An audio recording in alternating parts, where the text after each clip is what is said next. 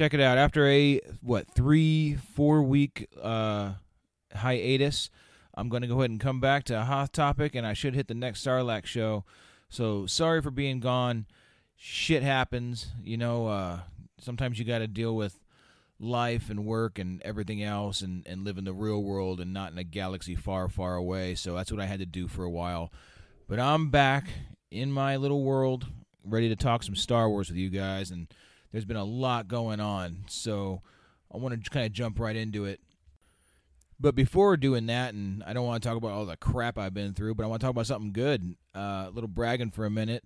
My oldest son applied to one college, applied on the second, got accepted on the third to Oregon State. So uh, my my eldest kid is off to college now, and uh, I got a year left with him. So gonna have a blast with that. So I just wanted to take a second to brag and tell him congratulations, and I'm very proud of him. And you know, and, and he's gonna do bigger and better things than I've ever dreamed of doing for myself. So I'm I'm super proud of him. It's it's every parent's dream and, and hope that their kid grows up and outshines them and does better and learns from my mistakes and things I did or didn't do and he is well on his way. So very excited. Congratulations, Luke. I love you.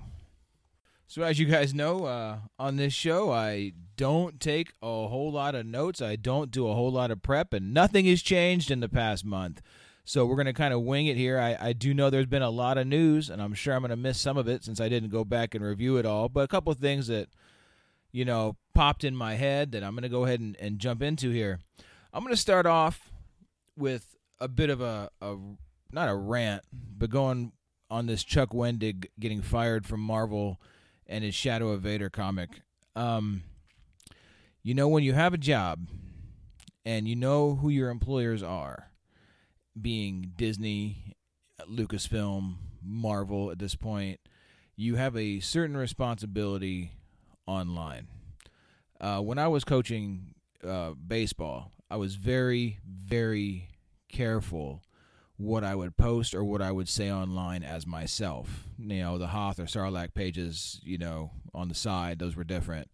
But as myself, you would never post things that would make yourself look bad, uh, give yourself a bad reputation, uh, possibly, you know, um, hurt what you've built. So knowing that, I know there's a responsibility online that people that respect you, that that expect to see certain things from you, and you can't say certain things. You can't do certain things. Chuck Wendig, I've watched on Twitter. Um, not a huge Twitter follower, but I've I've caught him on there, and I've seen things he said in uh, on Twitter itself and in other reports.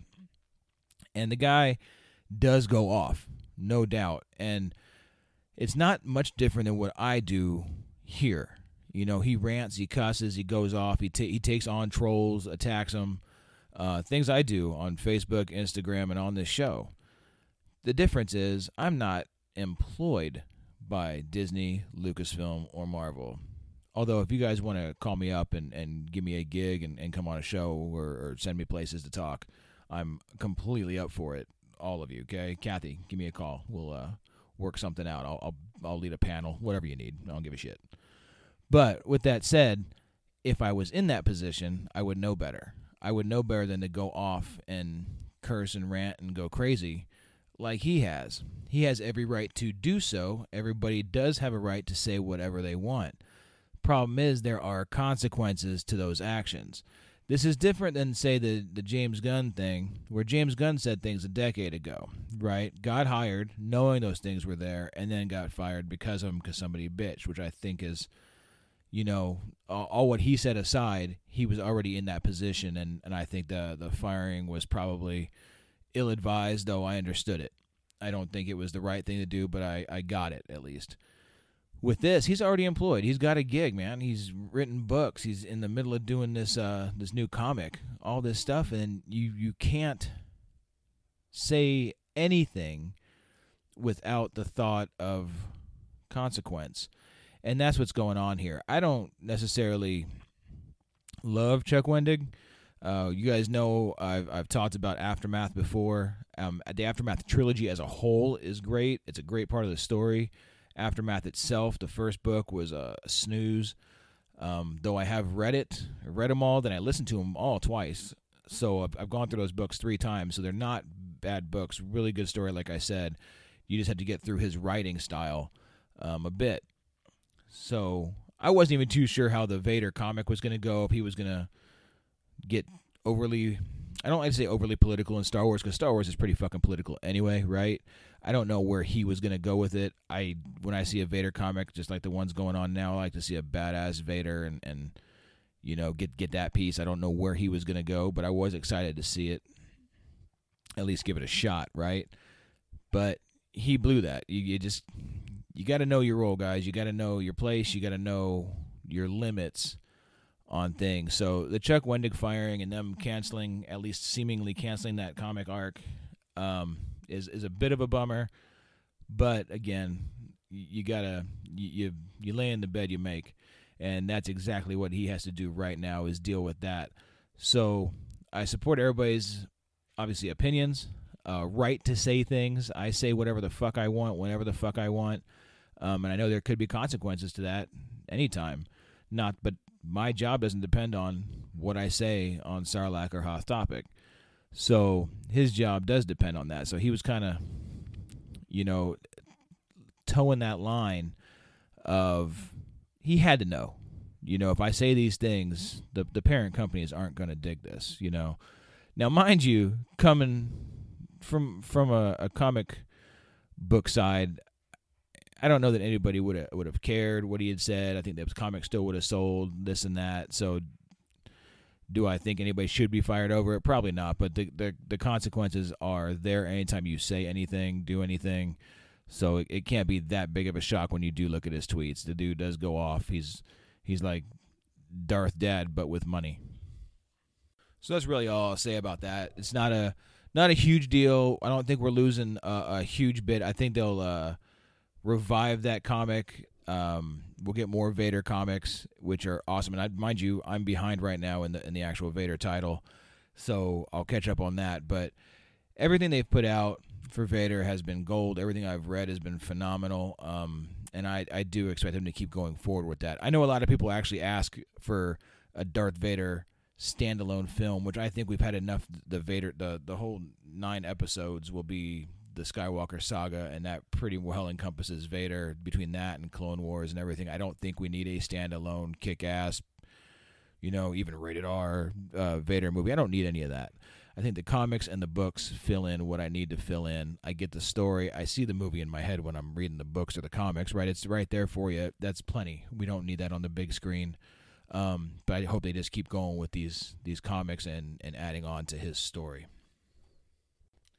Now, in a more positive light, and I know the, the guys at Sarlacc covered most of this, but I didn't get to get my input this week. You know, I missed the 40th episode, the first episode I've missed of Sarlacc, and it was the frickin' 40th, which I would have loved to have been there for, um, because they covered the second half of episode three as well, which I'll get into later. I think I'm going to close with that part.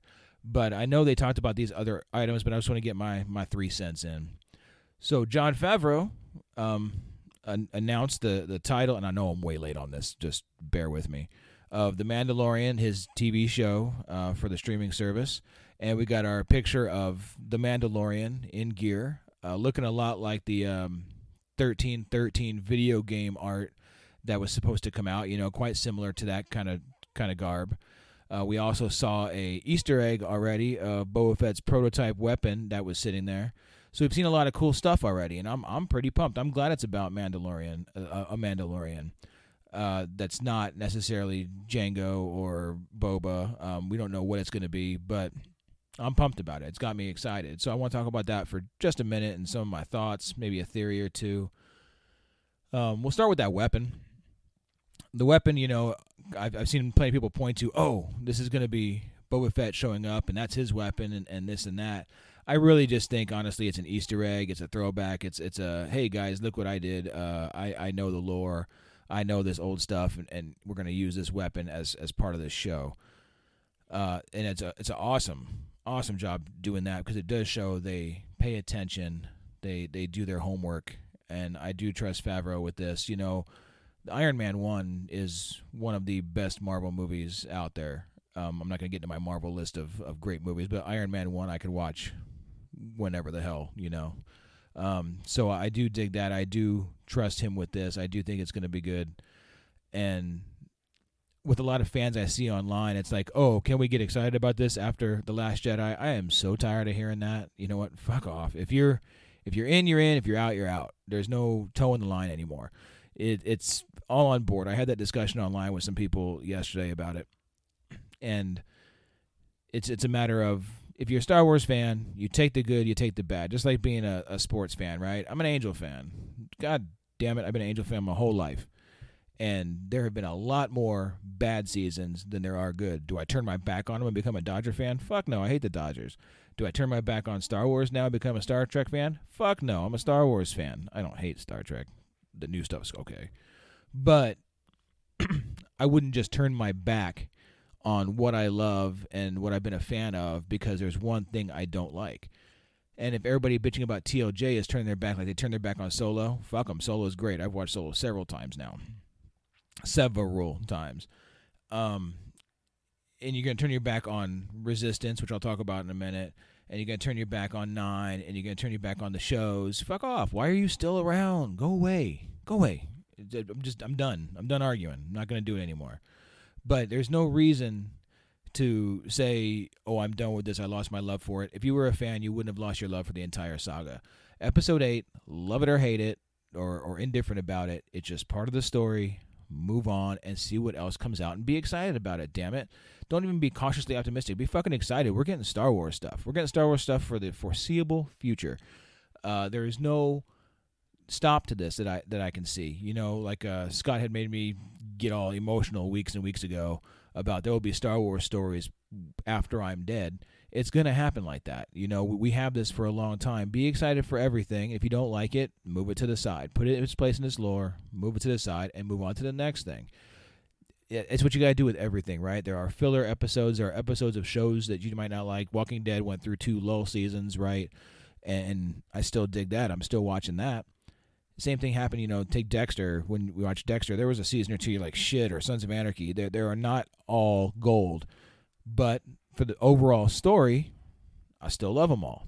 And that's what you got to do with, with Star Wars. If you didn't like it, move past it, and get to the next piece and love it. Or try to love it. Don't just go in there with some closed ass mind like, oh, it's gonna suck, because it's a it's a self fulfilling prophecy, right? If you think something's gonna suck, if you think something's gonna upset you, you go in there with a negative attitude. That's what you're gonna get when you come out. Okay. Now the Mandalorian. Back to that. Um, off my little rant there. I it's kind of hard to figure out what's going to happen, right? So in in the canon, Jango wasn't really uh, a Mandalorian. I know that hurts everybody's feelings, and we obviously know Boba was a clone, so he wasn't really a Mando. But I'm wondering if this guy is truly a Mando. Did he find armor? Is this somebody who found an old set of Jango or Boba's armor and kind of uses it and repaints it and re- reuses it? You see the helmet's kind of like not painted. He could have taken an old Boba helmet because you know he's got more than one and sandblasted it and just made his own thing. Um, this could be a whole thing of you guys remember Jodo Kast and things like that from the old the old EU. We could have a, a issue there where he's pretending to be Boba Fett, which would be pretty cool. Um, because I do fully expect Easter eggs of Boba Fett, and I do expect 100% through this was a 10, 10 uh, episode arc that we do see Boba Fett, whether he's in armor or not, whether it's a flashback or not. I absolutely 100% feel that we're going to see Boba Fett. Uh, the twist would be obviously if this Mandalorian pretending to be somebody else or naming somebody else actually is Fett. I don't really see that happening. I think he's going to be like some kind of gunslinger, bounty hunter, badass, um, his own character but playing off maybe of the role or the reputation of the Mandos, um, somewhere around there. I mean, obviously we haven't seen enough to get a whole bunch of theories going. We haven't got names, we haven't got anything, but I could see just just from the pictures. I mean, he looks badass. Um, they've paid attention to the detail, like I mentioned. I do think we're going to get uh, parts of the old lore in here and and discussion of flashbacks or um, whether he has notes or notebooks or holos of of Fett doing his thing, and he studies that. I, there could be all sorts of coolness here. You know, we don't know where he's gonna end up, what part of the galaxy this is all gonna be in. You, you know, it's it's a really cool opportunity for us to get something new, and and everybody knows. I mean, you know, Ernie, er, they're all big Mandalorian fans. You know, you have the Mando Mercs. The Mandalorians are a huge, huge part of the Star Wars lore that we haven't got to dive into. We haven't got into things like the old Mando Wars, um, and, and things like that. And we're not going to here. This is this is post Return of the Jedi, so we're not going to go back in time to to the old Republic and and see that kind of thing. But we could get touches on it. You know, I, I don't see the the dark saber coming up or things like that. I don't see Sabine showing. I don't see any of that. I don't even see him going to Mandalore in my in my head. Um, though that would be fucking rad if he did. But is he a journeyman protector? Is he just some kind of wannabe? Is he just using the gear? I don't know, but I I could I could definitely see um, a couple of surprises along the way. And wouldn't it be badass if you if we got Temuera Morrison to reprise his role of Jango as B- older Boba, kind of have him tore up and, and stuff, and kind of either in the background or playing a a role model for him, or you know showing up eventually and taking his mantle back, being upset that somebody else is out there as a Mando bounty hunter, um, maybe taking Boba's reputation or using Boba's name. Whatever it may be, something like that. Play off of that, surprise us, make us all go, "Holy shit!" And and and really do something special there. And it's a bit of fan service, but what the fuck? That's what it's about, right? We're we're fans. Give us fan service. That's what I want to see. I want I want to be I want to be um, happy with new stuff that I've never seen, and I want to be surprised with stuff I did see that that brings it makes it familiar. Uh, I want to see all that, and I'm really excited for this uh, this Mando show. And I'm kind of bummed it's only ten episodes, and I hope I'm bummed after the ten episodes that it's over because um, I would hate to be like, oh, well, thank God, you know, because everything takes a little bit of warming up to. You got to get used to it. You got to get used to new characters and all these things. But I, I, really hope it just grabs me in the first episode. I'm I'm 100% in, and, and let's do this. And again, I trust Favreau um, very much with this. I think they made a great choice. Um, I usually think they make great choices besides the Lego guys on Solo, but you know everything else, I think they've they've always done a great job. And then speaking of things that are new and people should give a chance and people bitch about before they see it or, or, or go a couple episodes is Resistance premiered. And the first three episodes um, are out and I've seen or tried to see. My on demand is goofy as hell, so sometimes I'll miss five or ten minutes of it when it scrambles out. I don't know what the fuck's happening. I feel like I'm a back in the '80s trying to watch a porn on a scrambled TV sometimes with this thing. I don't know. Come on, Fios, fix your shit. But um, for the most part, it got me. The first the first hour long episode, uh, the the pilot episode or the the the premiere, um, was solid. You know, it was nothing to make me jump around and be like, hey, you know, this is fantastic. But none of them have in the beginning, right? Clone Wars didn't do that right off the bat. Uh, Re- Rebels didn't do that right off the bat. It took a couple, you know, episodes to really get the story going, and and take a turn to to get me into it but right right into resistance you know you you've got Kaz and and and you meet Poe you see Poe and you meet all these different characters um and and you get right into the feel of you're in Star Wars. Again any, anything where I start seeing my my characters I see blasters we talk about the first order the resistance the rebellion the the new republic um all these things it gets me right into it cuz I know what we see in the movies is such a small part of the galaxy, a small part of what's going on, a small part of the the government or the fight. Um, so to see this side side story of a spy trying to pull out uh, a first order agent um, is pretty cool. You know, um, the kid's obviously a, a, bit of a bumble as a spy, but he's a great pilot.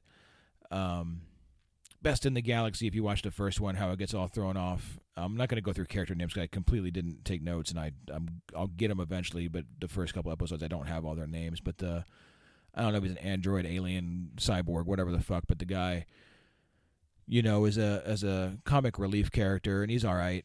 He's not going to drive me nuts. I don't think he's going to be the new Jar Jar. I know there's already things out that people hate him, but you know, I'm I'm completely cool with him uh, just to see this and to see bits of the First Order, like uh, the episode right off the bat with the X Wings, right, brings you right in to, to Star Wars.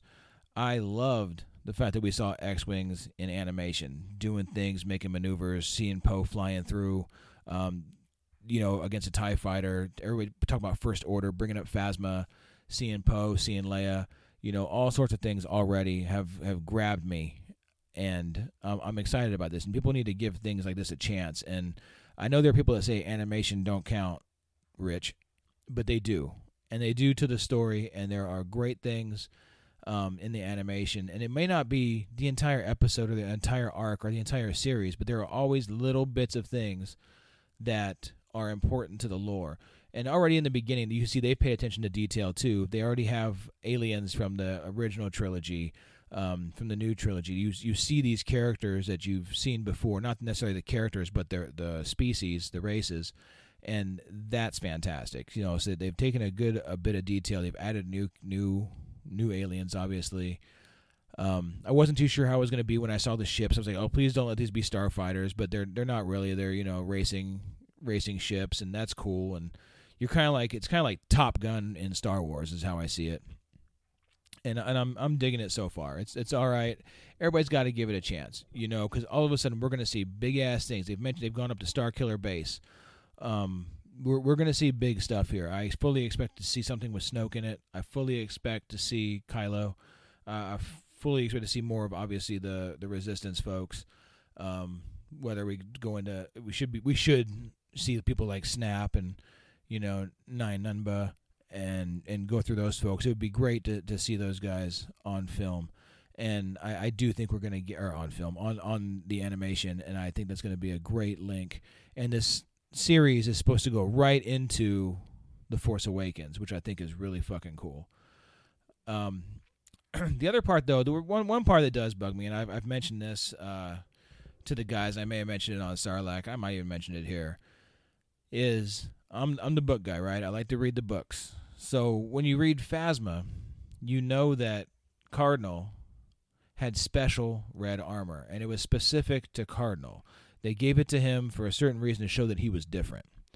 And then Phasma made her own. Nobody gave her the chrome armor. She made her own out of Palpatine's old yacht, um, his Naboo yacht. So why the fuck do I have a red or crimson TIE fighter pilot? Why do I have a gold trooper? I shouldn't have these things. That part bugs me. I need to get better explanation on that. I, I I'm not digging that part. That that that should have stuck to the canon and left those two as special because now if I know that you know you can get a, a red Tie Fighter pilot or a, a, purple stormtrooper, I I don't need all that shit. I, I liked it when it was I liked it really when it was just Phasma.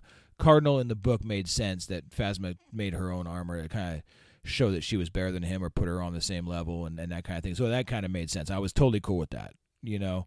But th- this piece, it, that's going to take me a little bit of, of warming up. I'm that that throws away uh, a little bit of that book, which is is pretty important. I mean, not major important, but that that piece right there with with how the armor looks was very specific in that book of why they had it, and I, I think that's kind of kind of fucking things up a little bit. Though the red tie and the red trooper do obviously, uh, red pilot obviously do look badass. There's no no getting around that.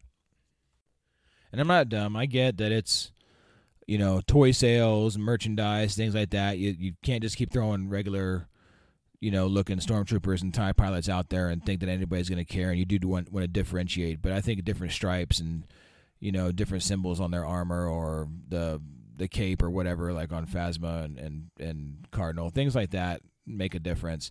I, I just think that they, they went a step too far there, but you know, again, I'll give it a chance. Fuck it, explain it out. I'll be cool.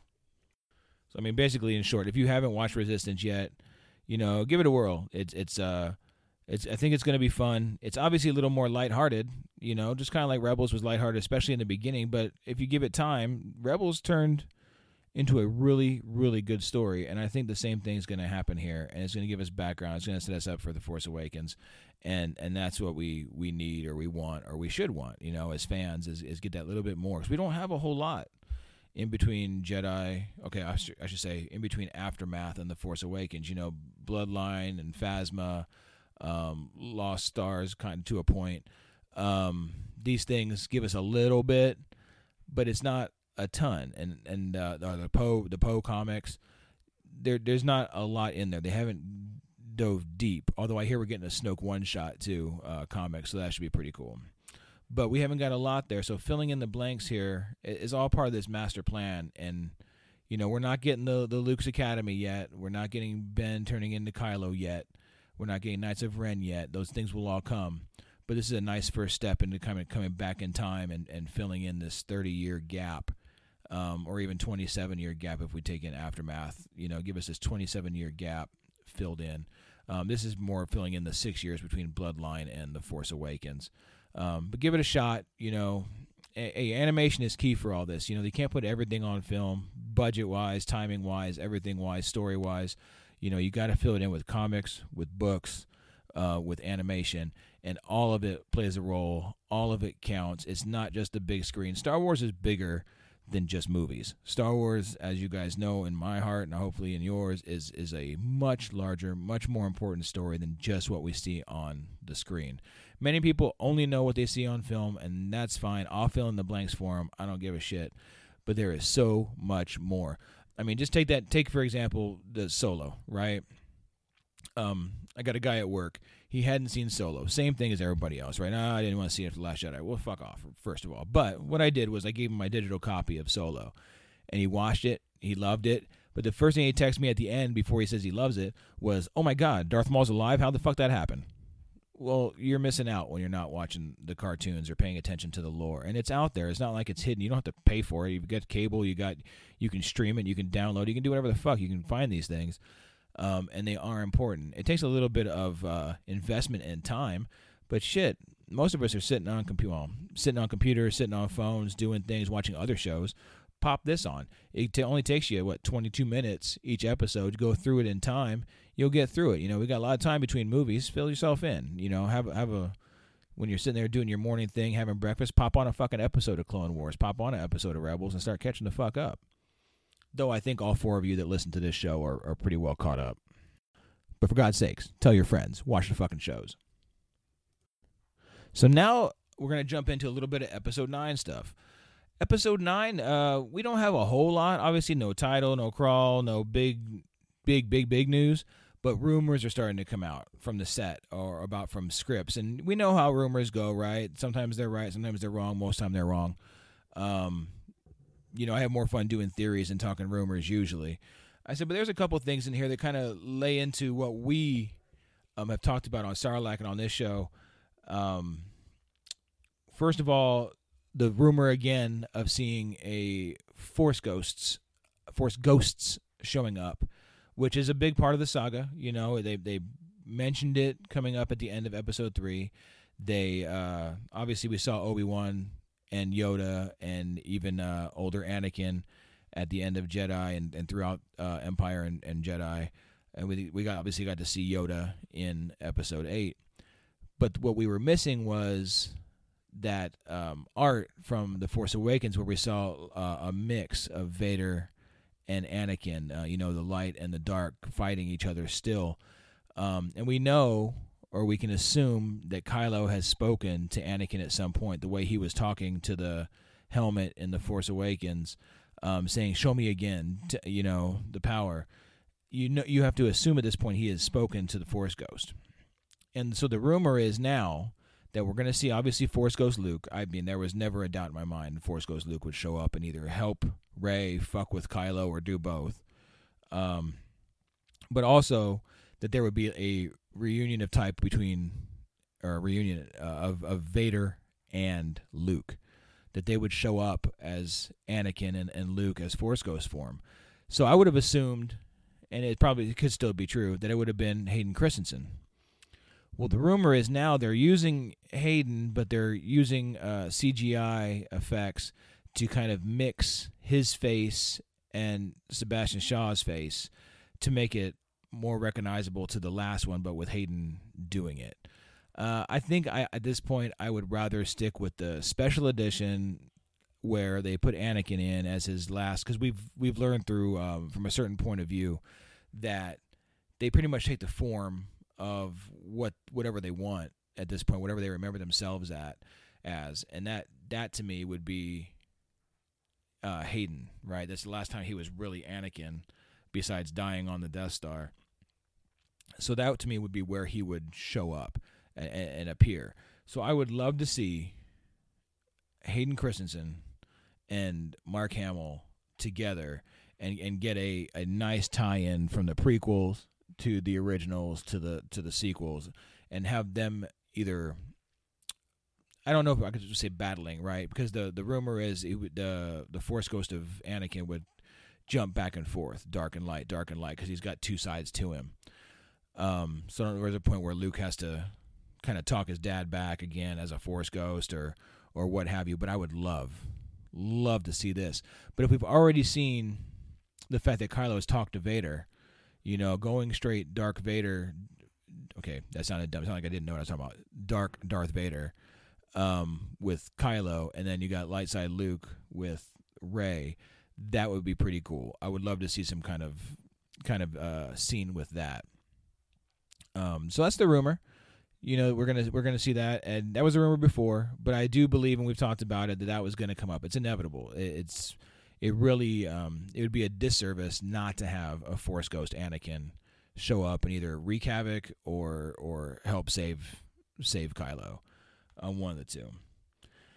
The other rumor is, and I don't know if is wishful thinking on people's part because they just haven't let the fuck go, is that there would be a, a Rey's family reunion of sorts that. Um, whether it's her parents or uh, a brother or a son or someone, we would see we're far enough along now where she either has a kid, um, found family, or what have you. But there will be more of Rey's lineage in this.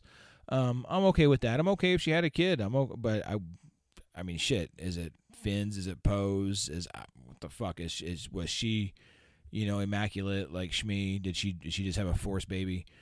Who the hell knows? But that that's the the rumor there. Not too sure how that would play out. I do have to do a little more thinking there um, to kind of theory craft that. But it would it would make sense in a way if we go up.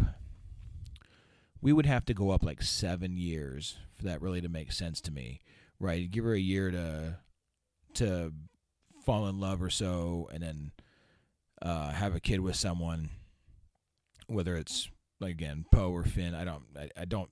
There's no way it's Kylo, right? Unless he, you know, inseminates or impregnates her uh, through the Force, which would be pretty cool too. Actually, let's go with that. I'm gonna go with that. I'm gonna go with Kylo. Somehow knows how to do what happened in Plagueis. Um, that he can create life. That he studied enough that he can create life. Uh, I think I'd be pretty down with that. Uh, yeah, I'm good with that. We're gonna go with that. That's my new theory. Definitely, Kylo impregnated her across the galaxy. Okay, write it down. That shit's happening.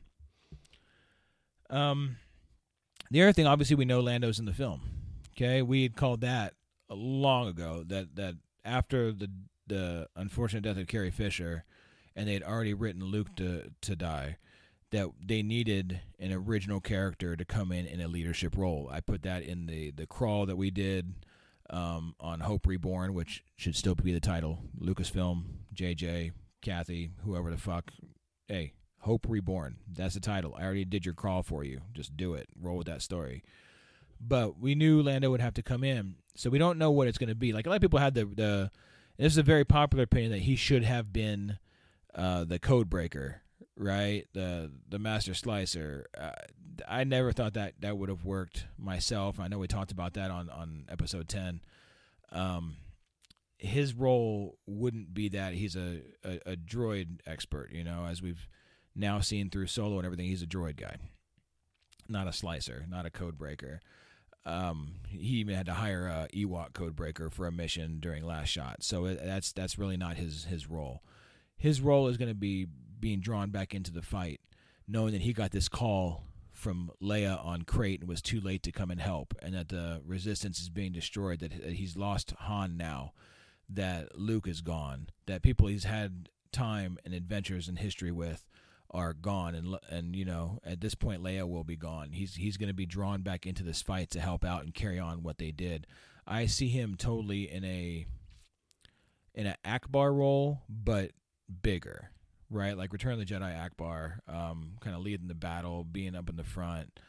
I see that being his role, maybe a mentor to to Poe. Um, helping him grow into into the the new leader. Um, you know, maybe him passing the torch. I know they were trying to do that. I think with Leia and Poe in the Last Jedi, but obviously what happened kind of takes that away. I, I do think this is going to be a, a, cool role for Lando. If you've seen him, if you've seen Billy Dee, he looks in great shape. Uh, he couple, I think, go a year back, he wasn't in hot shape. He wasn't walking well. He didn't look good. Right now, he look he looks pretty sharp. When he was on the the red carpet for Solo, you know, and he and he was um, getting his pictures done, and, and he looked pretty good. I was ready. I was like, oh, he can pull this off. This is going to look good. And any any problems he has walking, or they can take care of that you know, in in the film. But uh, I'm pretty excited, and I think he's going to play a, a, a big role. I'm sure he'll have something to do with Maz. I do hope, again, our theory plays out that when they contacted Maz in The Last Jedi and she was in a labor dispute, in a union dispute, that was helping Lando. And that would have tied back to The Empire Strikes Back when when uh, he's talking to Han when they first go into Cloud City. He says, I've had labor disputes of every kind, and Han laughs at him. I think that would just fit if Maz was having a helping in a union dispute, blasting, and she was actually with Lando somewhere, wherever he was. And that's why he couldn't come or why he wasn't there in the first place, or he was stuck in a, in a thing and he just couldn't get away. And when he did get away, it was just too late. I think that would play out perfect. I don't know if they could explain that all in a movie, especially if you have a big time jump, but I would take a comic, a book, whatever to help to fill that in and explain that. Um, that would fill some holes and calm some people down from The Last Jedi too. Although they'll be like, oh, they're just trying to fix what happened and got fucked up. No, it just takes time to build a story that big and to bring characters in and make changes because obviously nobody saw Carrie Fisher passing away. So you know, who knows if Lando would have been in it or not, but right now is the perfect time for him to come in, be a leader, help drive uh, the resistance forward, and, you know, and, and really give us a nice send off with the last original character we're really missing. And damn it, I didn't get Lobot in solo. I better see older Lobot with Lando still. That would be fucking rad. Make that happen, JJ. If I don't see Lobot again, I'm to be really pissed off. Like to the point if episode nine is like the greatest movie ever, I'll be like, oh, that was great. But fuck it, I hate it. I'm boycotting it. I didn't see Lobot. That's where I'll be. I'll be that stupid fan that I didn't see Lobot, so it's over. You know, he deserved a hero's welcome or a hero's farewell. That's how everybody is with with smaller characters that you know die off screen or we don't see. Oh, what happened to them? They should have had a bigger thing. That's how I'll be with Lobot. That, that's that's my go to. That's my Ackbar. I'll be like, oh, come on now. So now I'm gonna go ahead and this is gonna be a pretty quick episode, obviously, right? I'm kind of flying through it, talking fast and getting through. I do have to go to work again. Like I said, this whole fucking work thing, man. I have no family life balance whatsoever, but I am going in late to uh, interview some people for jobs, so I set set myself a a little late schedule so I can get in here and do this. But um, what I missed on Sarlacc Digest and what I was looking forward to this whole fucking time when we're doing the uh, the movie breakdowns was the second half of episode three. And the reason I'm so bummed, and I mentioned it on the Instagram page, is that the second half of episode three is probably the best second half, or at least on par with episode five, with Empire Strikes Back. The emotions going on, what we see, and and um, the the breakdown of the Republic, the rise of Sidious into the Emperor, um, all these things are just bar none some of the most important things that happened in the entire history of the movies. So just kind of go, I know we had left off where Obi Wan and Anakin said goodbye for the last time. Right, that's where we where we left it, and then how Anakin ended up going to see Palpatine, and Palpatine is basically breaking down to Anakin, you know, join me. Um, I can teach you the ways of the dark side. And Anakin at this point really should have just taken Palpatine down, but you know he was so twisted in who he could trust anymore. He had trusted Palpatine, but he didn't trust the Jedi. Um, they were holding things back from him. He thought Palpatine was always open with him, and Palpatine right here is telling him his biggest secret. You know that had to tear Anakin apart. Though he went and told Mace, he's letting them handle it but he uh, he couldn't take down Palpatine himself, and I think that was really important. Um, there that Palpatine had taken this time. He knew he had it all planned out. He knew this was the exact moment that he he had Anakin. Um, he knew it was about to happen. He knew Padme was about to have the baby. All these things, and it was time now. He was going to have Anakin. He was going to have the kids. He was going to have everything. You know, Palpatine knew what was going on. It was it was perfect for him to break out and tell him and tell him the story of Darth Plagueis and all these things. It was just so awesome. Um, and you get to really see. I think this is where um, Ian McDiarmid just just shine uh, through all of this was him talking to Anakin and really manipulating Anakin, and, and that was that was awesome. Um, the low light for me throughout episodes, the all of the prequels was Padme. Um, I do think she was pretty wooden, but the second half of episode three, I was totally cool with. Any kind of uh, woodenness, we'll call it, um, any kind of lackluster performance, I, I forgave because I did see the emotion, and the rest of the movie kind of went with it. You know, the cool things in, in here too. Also, we see obviously Yoda on on Kashyyyk. Um, let me talk about that real fast. So when Order 66 happens, okay, um, and I'm gonna jump around here a little bit because I haven't watched the movie in a while. I'm going off top of my head, and Yoda can feel it all happening. Right? You see, um, Plo Koon die, and you see, you know, Aayla Secura, and you see everybody get massacred by the clones who we had, you know, at that point didn't matter. You're like, oh, the clones were programmed, no big deal, or they were just trained, not programmed, they were trained that this was eventually going to happen. Clone Wars really made after watching Clone Wars, it made Order 66 even worse um, as far as emotions. You know, knowing that these were these were their guys' friends. You know how um, Cody had just given Obi Wan his lightsaber. They'd been battling for years together. They were friends. They were all this, and in a heartbeat, you know, execute Order 66, and Cody immediately turns around and points, and they blast at Obi Wan. You know, uh, things like that. It's just, uh, you know, it makes that way, way more emotional. But as we see uh, Yoda on Kashyyyk and you see the uh, the troopers come from behind, which also some of the best stuff too. When you see the camouflage clone biker scout guys, those are some of the coolest um, of all the saga. Because I always liked biker scouts, loved biker scouts when I was a kid. So to see him again now as clones and, that familiar garb, uh, that was fucking rad. And Yoda turning around and decapitating both of them in a heartbeat, and the Wookiee's not even blinking, like blaming Yoda. They knew something was up because Yoda wouldn't fuck around. You know, I think that was fucking awesome. Uh, the piece I'm going to bring up about Yoda right now is I think it's a huge, huge miss. Um, this kind of goes to the end of the movie too. When he takes off in that pod and escapes and everything, right? And then they get the twins and they separate the twins. And in a deleted scene, you actually see Yoda landing on Dagobah. There should have been a point where Obi Wan with Luke dropped Yoda off.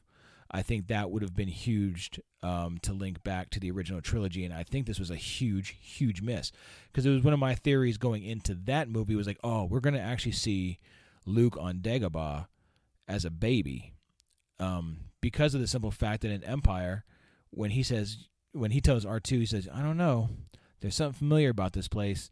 It would have just made so much sense for him to be an infant, a newborn and be on Dagobah and sense it as a as a force sensitive, as a super force sensitive, right? And then 19, uh, 22 years later, feel it still and recognize it and know that he had been there before, even as an infant. It would have made so much sense. And had we just got that little bit of scene, right? Obi Wan fucking drop him off and go. That's all we needed, you know. And and they did have. It was a huge, huge fucking miss. Um, but oh well. Uh, that that's probably my one gripe with that film. The other parts, I remember back, you know, when we watched this in what, 2005, um, the Order 66 and the Younglings, when you know, obviously Anakin takes out the the Jedi Temple and he goes up and you get the Master Anakin. You know, what are we going to do? And he ignites his lightsaber, and we know he kills the kids. That to me was like the darkest fucking thing that could have possibly happened. I didn't need to see him kill the younglings, right? But that, that look on that kid's face when the the, the saber ignited, the fact that they all respected and, and obviously um, looked up to Anakin and felt he was the protector. Remember, at this point, Anakin and Obi Wan are like basically famous across the galaxy. You know, the greatest Jedi. Um, you know, if you like read the books and, and things like that of the novelizations, you would know that they were quite famous. They were on the holonet all the time. It was it was those two were were it. You know, they were the the major generals in this war. Um, and these kids obviously see him as a master, even though he's really not, other than to Ahsoka. Um, and for him to turn on them and just be able to slaughter those kids is like the darkest fucking thing it could possibly put into a movie. And back then, I remember my kids were pretty young. I mean, Luke was uh, what was Luke? Luke was six, and I was like, damn, I'm gonna let him watch it, but this might, you know, fucking freak him out. This part, and in a minute, we'll talk about. But that was a huge, huge deal, you know, and I, I just I think they did a really great job there, and, and so important to showing how quick he turned and, and how fucked up it was. Um, jumping back a bit, let's go to the Palpatine piece where he took out, you know, the the really four Jedi Masters if you count Mace, um, but just sawed through him. Right um, when they call him out, they go to arrest him, and he just saws through him. You see how powerful Palpatine is, and that's the first time we really get to see. Well, the first of two times really how powerful he can be with a lightsaber and in a fight and in a battle and actually doing things. How fucking badass is that? You know, um, you don't see that in any other films, and for him to go off and him and uh, and Mace Windu have that fight and then you see Anakin walk in right when Mace is about to take him. You know Palpatine knew he was coming. I don't think Palpatine was ever really in any danger at all. I think he was setting that up to make it look that exact way. I think he played it out knowing Anakin was coming. Palpatine is so powerful. So he knew Anakin was on the way. He played that out, left Mace Windu alive. He could have killed Mace Windu when he killed all the other ones. He could have done that right then. Um, he could have used Force Lightning, whatever he had to do. The, the, the, he didn't even use the Force, you know, until the, the Force Lightning came out. I swear he just waited for that moment for Anakin to come in. You, you see him even give a look over there, and then pull his Force lightning out, and then have it blast back on himself, and then know that and beg for Anakin for help, and, for Anakin to do it in turn, and know that at that point, once he had uh, attacked and Mace Windu died, that there was no turning back. He was not going back, not going to be forgiven. He had turned, and that that piece that had been stuck in him throughout Clone Wars, throughout his childhood on Tatooine, everything that dark side part just came right out. And I think that was super important. Um, kind of weird how much prosthetics and makeup they put on McDiarmid for that. I don't think he had to go quite as far, and it does look kind of goofy, but um, I think that was awesome, really important. Um, but you know, Palpatine was never in really any danger or really any harm because he popped right up after that whole thing, right after even after the transformation on his face. Though that did bring me back to uh, that old theory I had where there are different uh, old Sith spirits in each one. Like, like my old Snoke theory, how when Palpatine died and the blue light went up and it found the next strongest Force user, um, dark side user. That's how I kind of saw right there. Like this entity was inside of Palpatine, and that lightning and him releasing was just releasing that entity. And then you see him uh, when Anakin kneels and you hear the different voice inside Palpatine, you don't hear later. It sounds like there are two voices in there. You know, I can feel the power. You know, all this stuff, and um, as he's knighting him, Darth Vader, it sounds like there's two voices there, and I swear that's just the the Force entity taking over. That will take a lot of books and comics to explain, or at least a couple pages. Um, but I think that would be a a badass part to add somewhere in the lore. So that whole part was awesome. I mean, there's really no bad parts to the second half of episode three at all. Um, even when Yoda and Obi Wan go to the temple and everybody's dead, or they take out the last clone troopers, with Yoda throwing the uh, saber through the clone ch- chest, you know that was, and then jumping on his chest and pulling it out. That was fucking rad, right? You, that that's a, a slick move to put in the movie. Um, but then seeing the security recordings and then realizing what was going on and Obi Wan knowing already before seeing it, and Yoda telling him, Yoda obviously knew. He's all, if you look in there, you're only going to find pain. And then he looked anyway just to just to verify. And that's something we would all do, right? You you may know something bad's going on, but you've just got to see it. You've got to have proof, and you've got to have it in your heart to know what what happened. And that's exactly what Obi Wan did and saw it, and you know basically told Yoda, I, I can't kill Anakin. You know, you take Anakin, I'll take the Emperor but Yoda knowing that that's not necessarily a trial, but it's what has to happen. The master is going to have to take out the apprentice, um, and, and, that's a really emotional piece from from from Obi Wan, who again is the highlight. McGregor is the highlight of the entire uh, prequel trilogy, and Qui Gon obviously, but he was a short time. Um, but he is absolutely the highlight of the entire thing. And then he goes to meet with Padme, right? And the Padme scene is super important. I don't, I don't even think she was horrible here, um, but she had you know protected Anakin, knew Anakin was going off, um, to Mustafar to make peace. Um, so he thinks he's kind of still got that in his head where he's doing bad things, but he, I think he thinks he's doing it for the right reason. You know, he wants to make peace at this point before he goes berserk.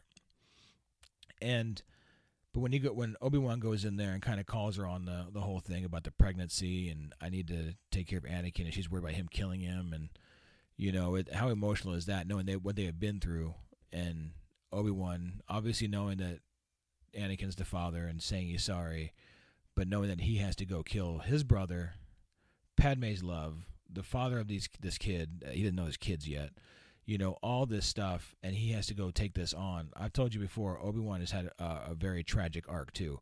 None of our heroes luke um, leia obi-wan these guys anakin they've all had very very tragic arcs. Um, obi-wan is just the one that stayed and, and leia um, stayed pure good the whole time. And i've always said that he is uh, obi-wan is the ultimate good in, in the saga anyway, leaving that, then we get to pretty much the best fight we're gonna see is when Obi Wan um, confronts Anakin on Mustafar, and at this point, I mean, it just goes berserk, and it's one of the most emotional things. This is probably even, honestly, it's more emotional than even the Vader Luke Empire fight. Uh, going through it's a long ass fight, right? Um, Anakin's obviously trying to think he can take over and build his own empire. Tells Padme that she calls him on the youngling thing, and he doesn't really answer it, but you know she knows that he's done it. Um, I mean, she's forgiven him already for killing tons of people and sand people and all this other stuff, but this this youngling thing is obviously maybe the tipping point, though she seems stuck in Padme world.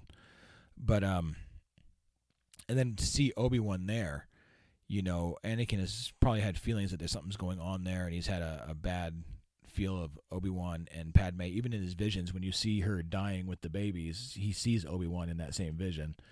So he sees Obi Wan now, thinking that she's with him or that they've teamed up against him to take him down, and starts choking her. And you know, you get Obi Wan with the whole "Hey, check me out! I'm taking my robe off. Let's fight." You know, badass McGregor scene right there. I mean, the the whole scene from start to finish, and the lightsaber uh, dueling and the uh, the choreography in that is just phenomenal. The emotion in it is phenomenal. Um, you know, it, it's it's it's one of those things where it's some of the most important stuff, and we knew it was coming, right? Way back when, from um, old stories, we knew that at some point Obi Wan. The rumor was, or the story was that Obi Wan had kicked Anakin basically into a pit of lava, and he survived it, and that's how it came. Which is close enough, right, to what happens. But you know, we get in this fight, and they're making all these these great moves and force pushing each other, and you can tell they're just so equal in every way. Um, that Obi Wan has trained him so long that they have the same moves, they have the same technique, and everything. Um, but Obi Wan's obviously just a little bit smarter when it came to the high ground piece. You know, obviously he must have learned that through the the Darth Maul fight or what have you.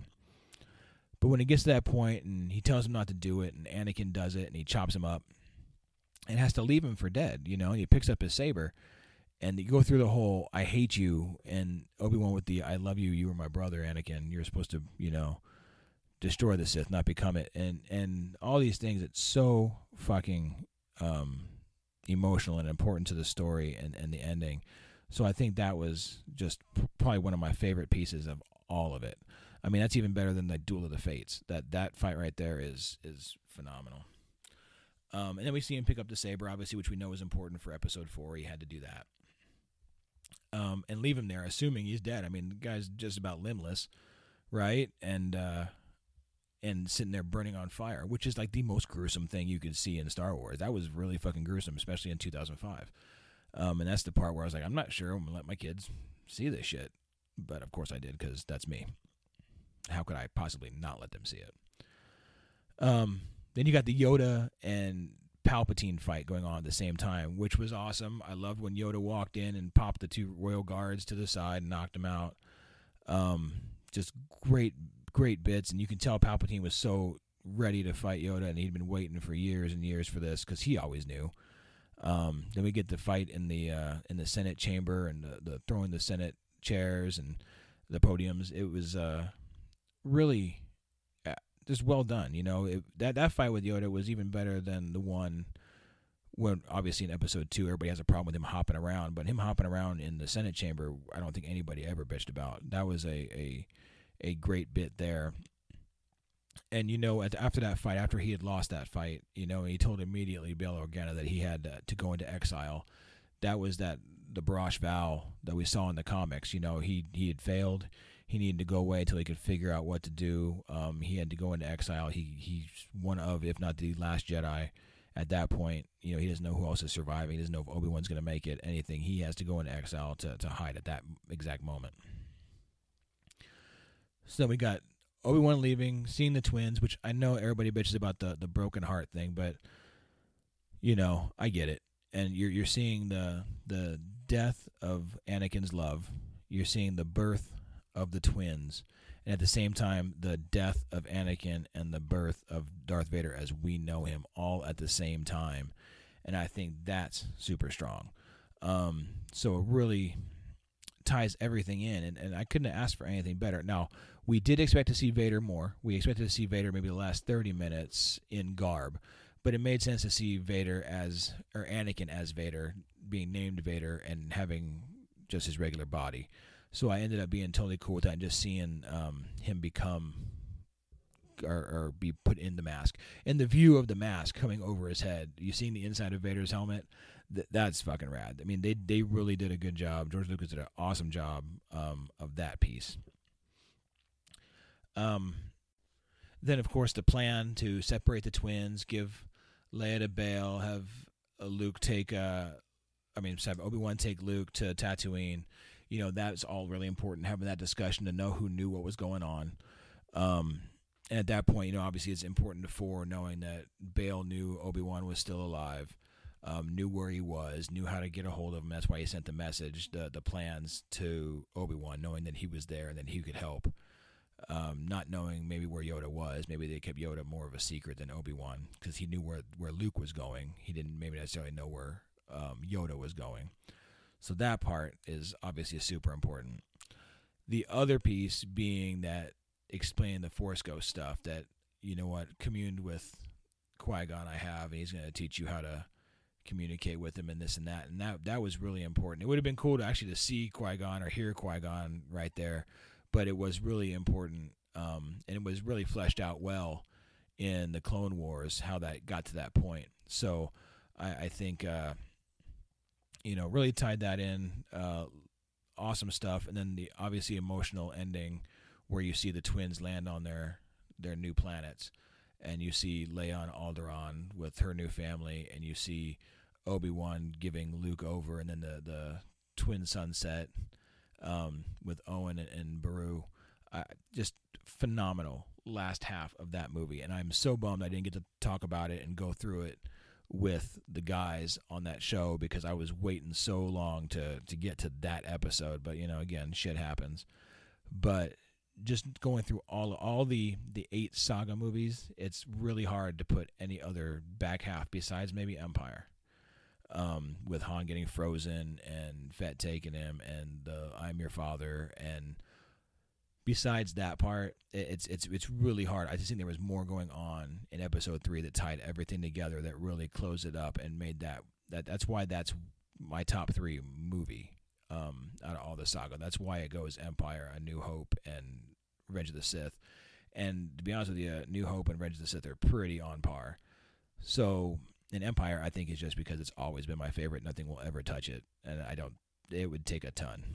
So that's kind of my recap of that. Um, shit, the show went an hour. I was kind of shocked with that. I was figuring a 30 minute uh, welcome back. Uh, where the fuck have I been? Type of type of thing, and let's just catch up. But we made it through an hour. Um, you know, sorry for the the break. I'll try to get back right on track. I'll try to get back on Sarlacc next week, and uh, you know, if you guys ever want to, you know, shoot me some fucking thoughts, man, uh, put it on the page. I'll I'll put your name on here, blast it. Send me the voice clips. Put it message me on Kris Franz on Facebook, message me a voice message on Instagram, send it to my email, you know, Kris Franz, K R I S Franz, F R A N Z 11 at Gmail. Send me voice clips. I would love to hear from you. I would love to respond. Whether you agree with me, disagree with me, I'd love to have a, a little rebuttal. You, gi- you give me a five minute rant go for it. Give me a fucking five minute rant. I'll put it on here and then I will dissect it. Whether I agree with it or not, I will I will either go off your points and go for it, or I will blast your ass and cuss you down. Either way, it's going to be fun, right?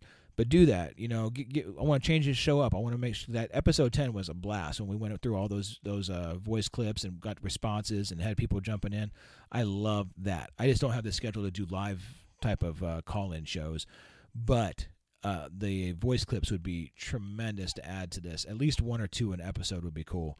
And you can do shit if you got something every week. I don't need to hear from you once. You can you can jump in and make yourself a, a regular guest. Send me something every fucking week, and I will put it on this show, and we will we will go through it. All right. So uh, tell you what, I'll catch you guys next week on Sarlacc. The week after, back on here. I'm gonna try and get back on regular schedule.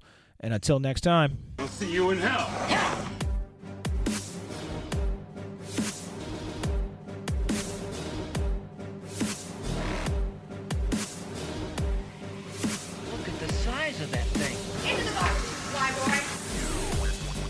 Going in. It's too big. Size matters now. Didn't go in. So it's big.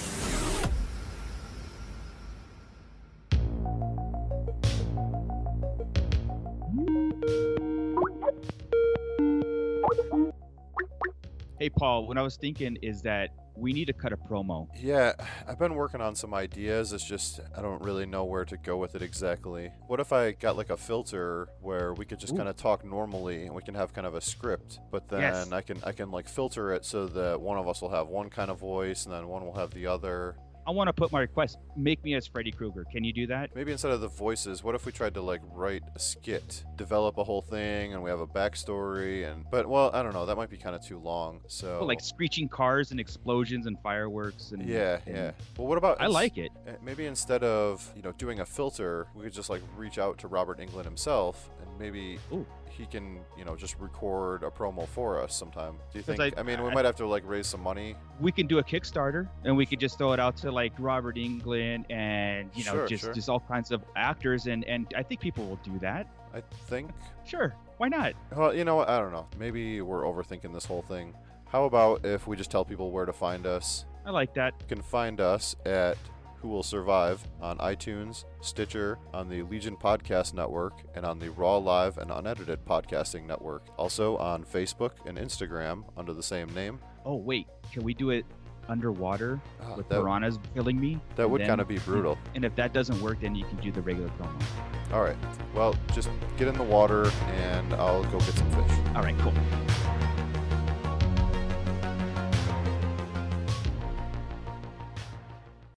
Join the Nerds with Attitude podcast each week, now part of the Raw Live Unedited Network, featuring the Nerds with Attitude podcast, covering pop culture nerd news. TV shows, movies, comics, no, and toys. Also, listen to Nerd Tunes with Scott and Kevin. movie reviews with President Rob. Kevin interviews, and more. And remember, keep it nerdy. Kevin interviews. Nope, that's the show about cats. I talk to cats. In a world with far too many Star Wars podcasts comes one more Star Wars podcast. The Sarlacc Digest, a bi weekly show covering Star Wars news, toys, book reviews, fan theories, and new canon discussion. All wings report in. Join the Sarlacc Digest hosts as they bring you knowledge and lore. Man, whenever the Yuuzhan Vong dropped the moon on Chewbacca's head, it, it, I shed a Holy tear, shit, man. dude. What? Not canon. Jacen and Jaina Solo. Why is it so hard for everybody to understand? The passion.